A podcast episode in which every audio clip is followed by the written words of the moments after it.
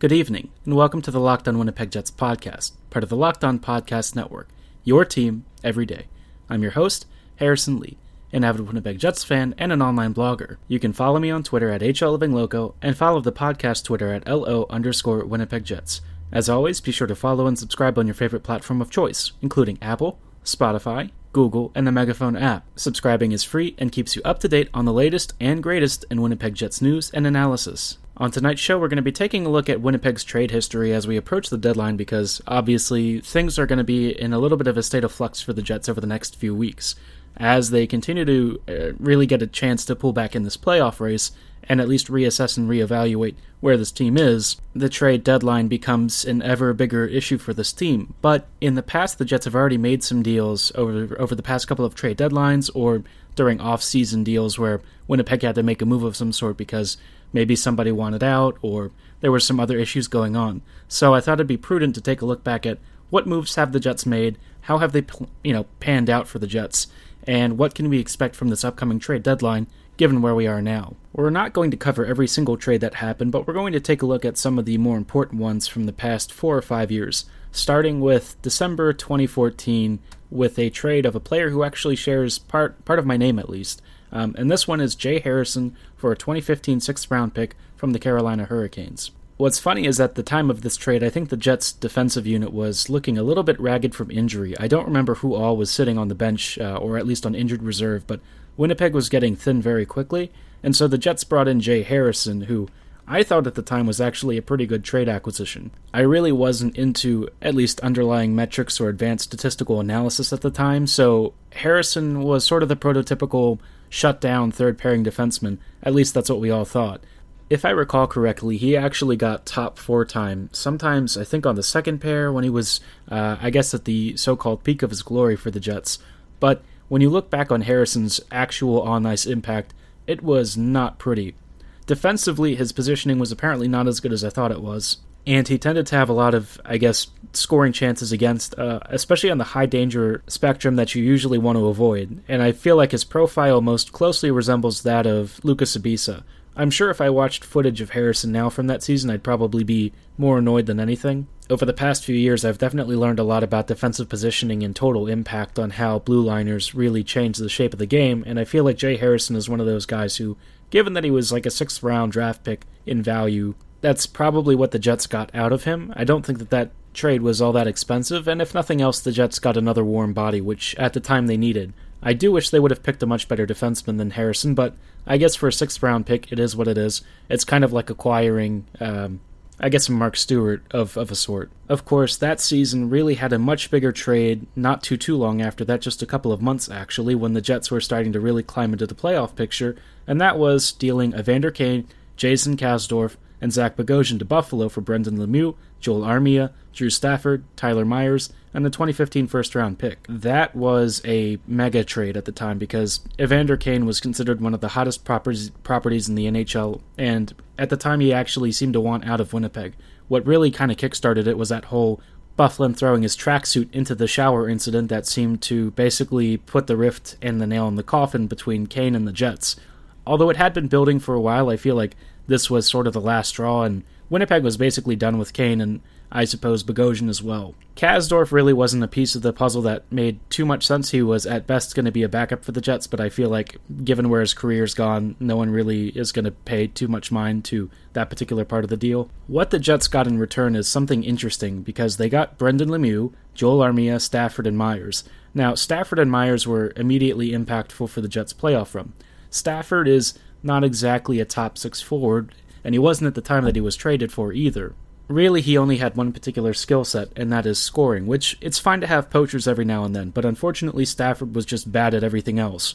And even though I wasn't really heavily into underlying metrics at the time, I feel like even I could see that Stafford's value was, unfortunately, a little bit one dimensional. It's not like he's particularly bad, he's just not exactly, you know, a great player. And at the time that the Jets got him, he did help a lot because Winnipeg needed more scoring up front, especially on the power play. And Stafford's shooting percentage, I think, was a little bit inflated. So, you know, he makes sense because Buffalo probably didn't want to keep him around, but he could be of service to the Jets. And then Winnipeg also picked up Tyler Myers.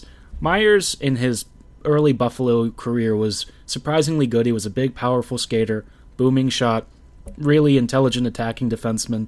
But uh, over the past couple of years, he sort of declined, and it really hit hard very quickly.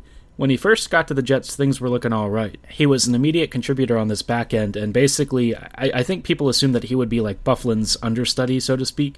Although Myers really doesn't play anywhere near the same kind of game, I'd say like he was pimped up. Uh, Rasmus Ristolainen would be the the closest I could think of. And Myers was pretty decent early on. I feel like he actually did some good things for the Jets, and he was a, pivotal force for part of the playoffs at least.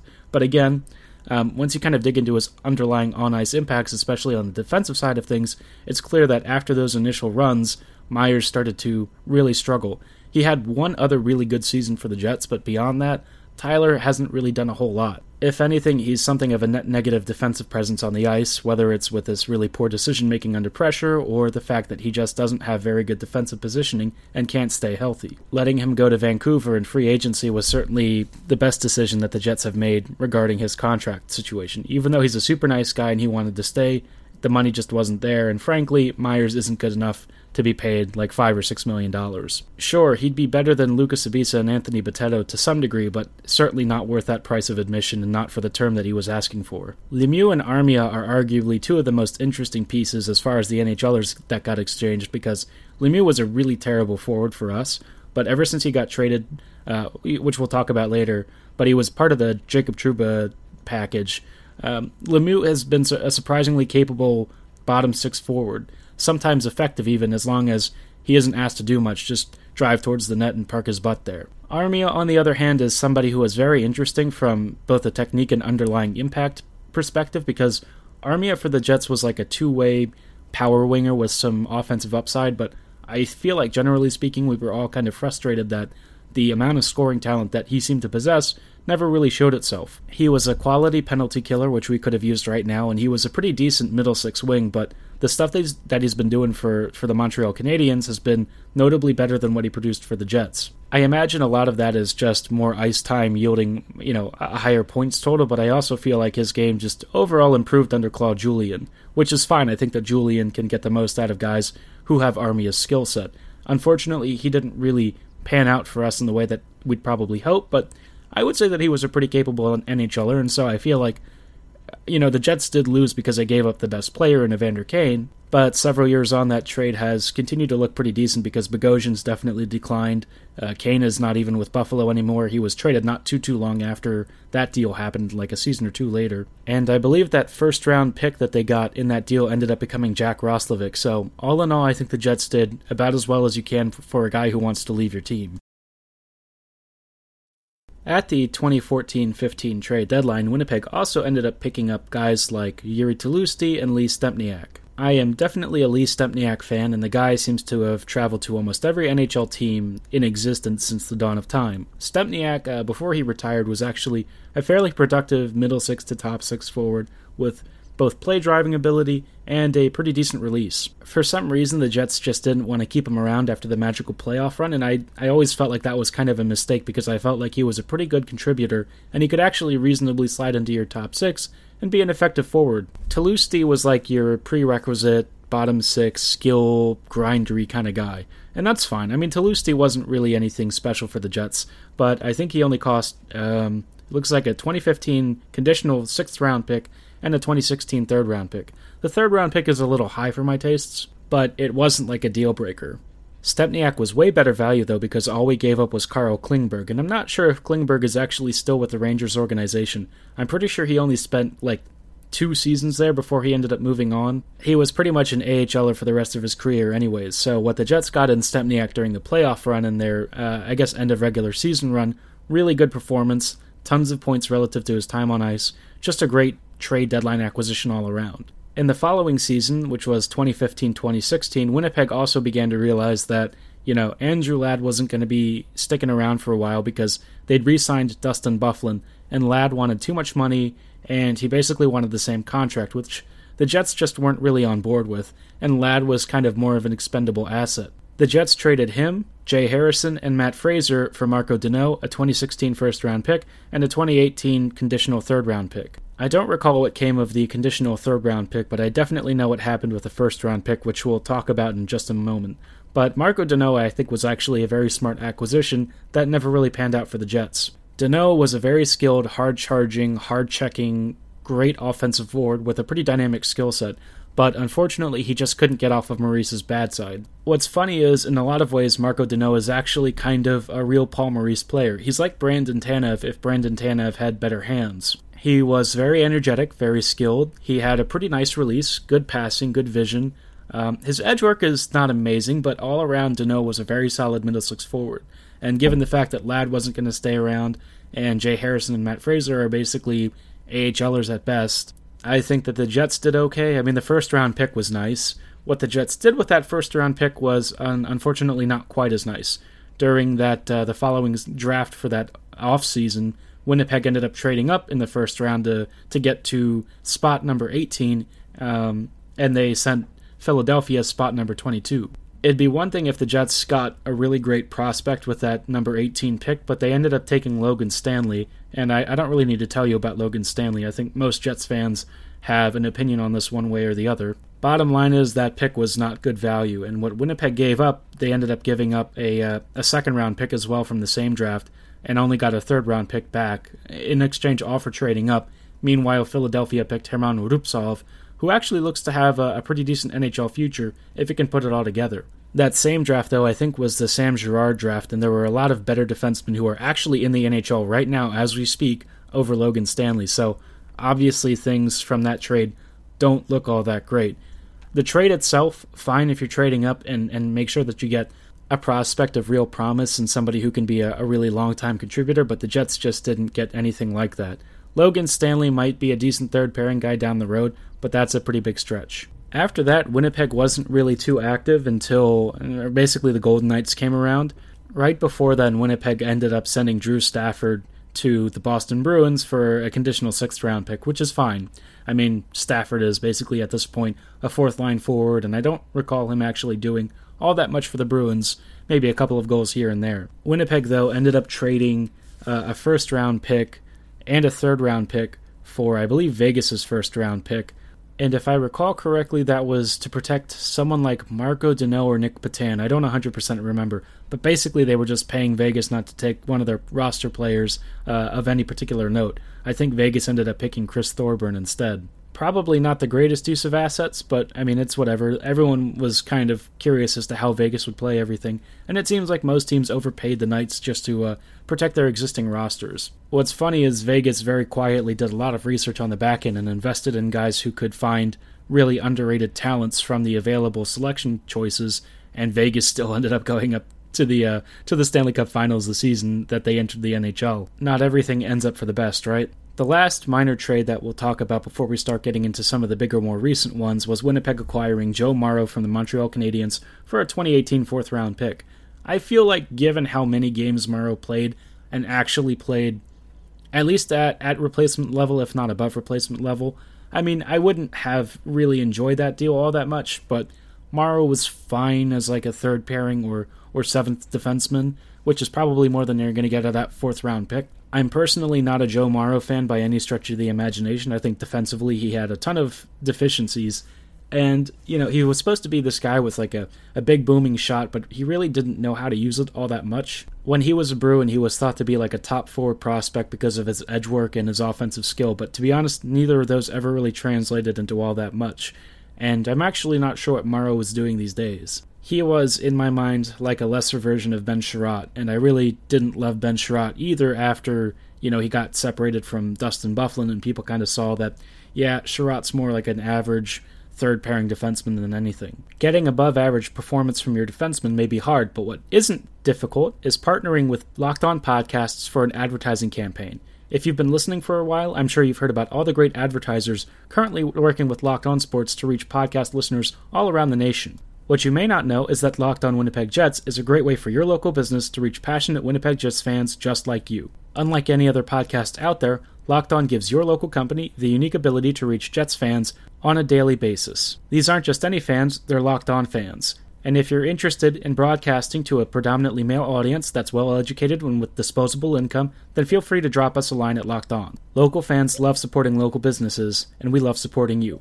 Text the word advertising to 33777 or visit lockedonpodcasts.com slash advertising and drop us a line.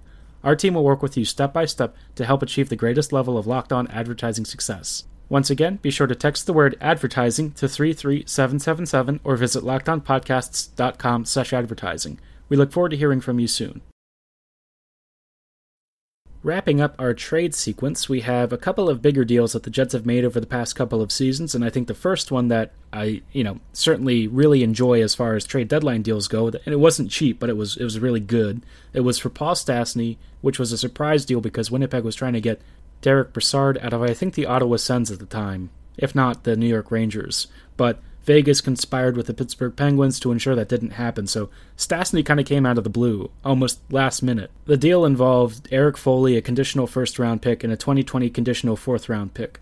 Foley was a pretty decent prospect at the time, like a middle six winger, but unfortunately, a lot of his career has been derailed by injuries. I think we did actually meet the conditions of the first round pick to go to the Blues, but I just don't remember what it was looking back on it, it actually appears that it was just a lottery protection, which is fine because the Jets didn't win the lottery. They were way too good for that, I'll tell you that. But it's nice to have the lotto protection just in case something super weird happens. Stastny was a huge difference maker for this team, and he really, um, he almost got us to a cup. We were super close, and obviously it would have been nice to bring him back. Would have been a really nice to have, and I feel like he would have made the team a cup contender the consecutive year if he stayed, but Vegas again ended up conspiring against the Jets to re sign him to a, a pretty big contract that for the Knights seemed to be pretty good. Stastny, when he's fully healthy and at, at full strength, is a fantastic playmaking center with a lot of play driving potential. Uh, not too long after that, in the offseason, Winnipeg ended up having to make some salary dumps, and that included Joel Armia and Steve, Steve Mason, which Winnipeg basically paid uh, the Montreal Canadiens to take Mason. Mason, I feel like, would have been nice to have as a backup goalie if he'd been able to stay healthy and really perform, but unfortunately his contract just didn't work out. Armia was also going to ask for a bigger contract than we felt he warranted at the time. Obviously, looking back on it, he's been pretty decent for Montreal, and I feel like maybe the Jets could have kept him around if they'd wanted to. He would have been a nice fit for the squad, but again, the money didn't seem like it was going to work, and the Jets have a lot of guys like that in their system, at least, based on the time that the trade happened we have someone like Jansen Harkins, who I feel like is Joel Armia's successor, basically. So Winnipeg probably figured they could in-house it. The Jets made a few minor league deals in between, but their next slightly more notable deal was probably mostly notable just for us Jets fans who really love Nick Petan. He got sent to the Toronto Maple Leafs for Par Lindholm, and I've always hated this deal because it's obvious Petan is a much better player and continues to produce at the AHL level. Lindholm was an alright fourth liner, although he could be really bad at times it's just more frustrating that the Jets never really utilized Petan in the way that he should have been, and the fact that he couldn't get out of Maurice's doghouse is really a shame. I felt like he had at one point top six potential, and he continually displays a ton of vision and skill at the minor league level, and he showed some really good underlying results at the NHL level. He was the guy that should have been and kind of got away, but every team seems to have that nowadays. I just hope that Petan finds happiness somewhere else. Beyond that, Winnipeg acquired guys like Nate Beaulieu and Bogdan Kiselevich in the, uh, I guess, the trade deadline playoff run that the Jets were trying to go on. And then the big deal was picking up Kevin Hayes from the New York Rangers for Brendan Lemieux, uh, a 2019 first round pick, and a 2022 conditional fourth. Hayes is a very good player, but the Jets basically used him as a fourth liner, and he really didn't get a whole lot of ice time, even though he scored at a pretty high um, primary scoring rate. So, kind of an unfortunate deal. What was funny was the Jets then dealt uh, Kevin Hayes to the Flyers for a 2019 fifth round pick during the offseason. And then with the Rangers closing in, they moved Jacob Trouba to New York and picked up that same 2019 first round pick that they'd sent to New York for Kevin Hayes back in the deal that sent Trouba to New York and also brought us Neil Pionk somehow this entire trade had come full circle of sending the first for Kevin Hayes and the first round pick coming back to us in exchange for Jacob Trouba.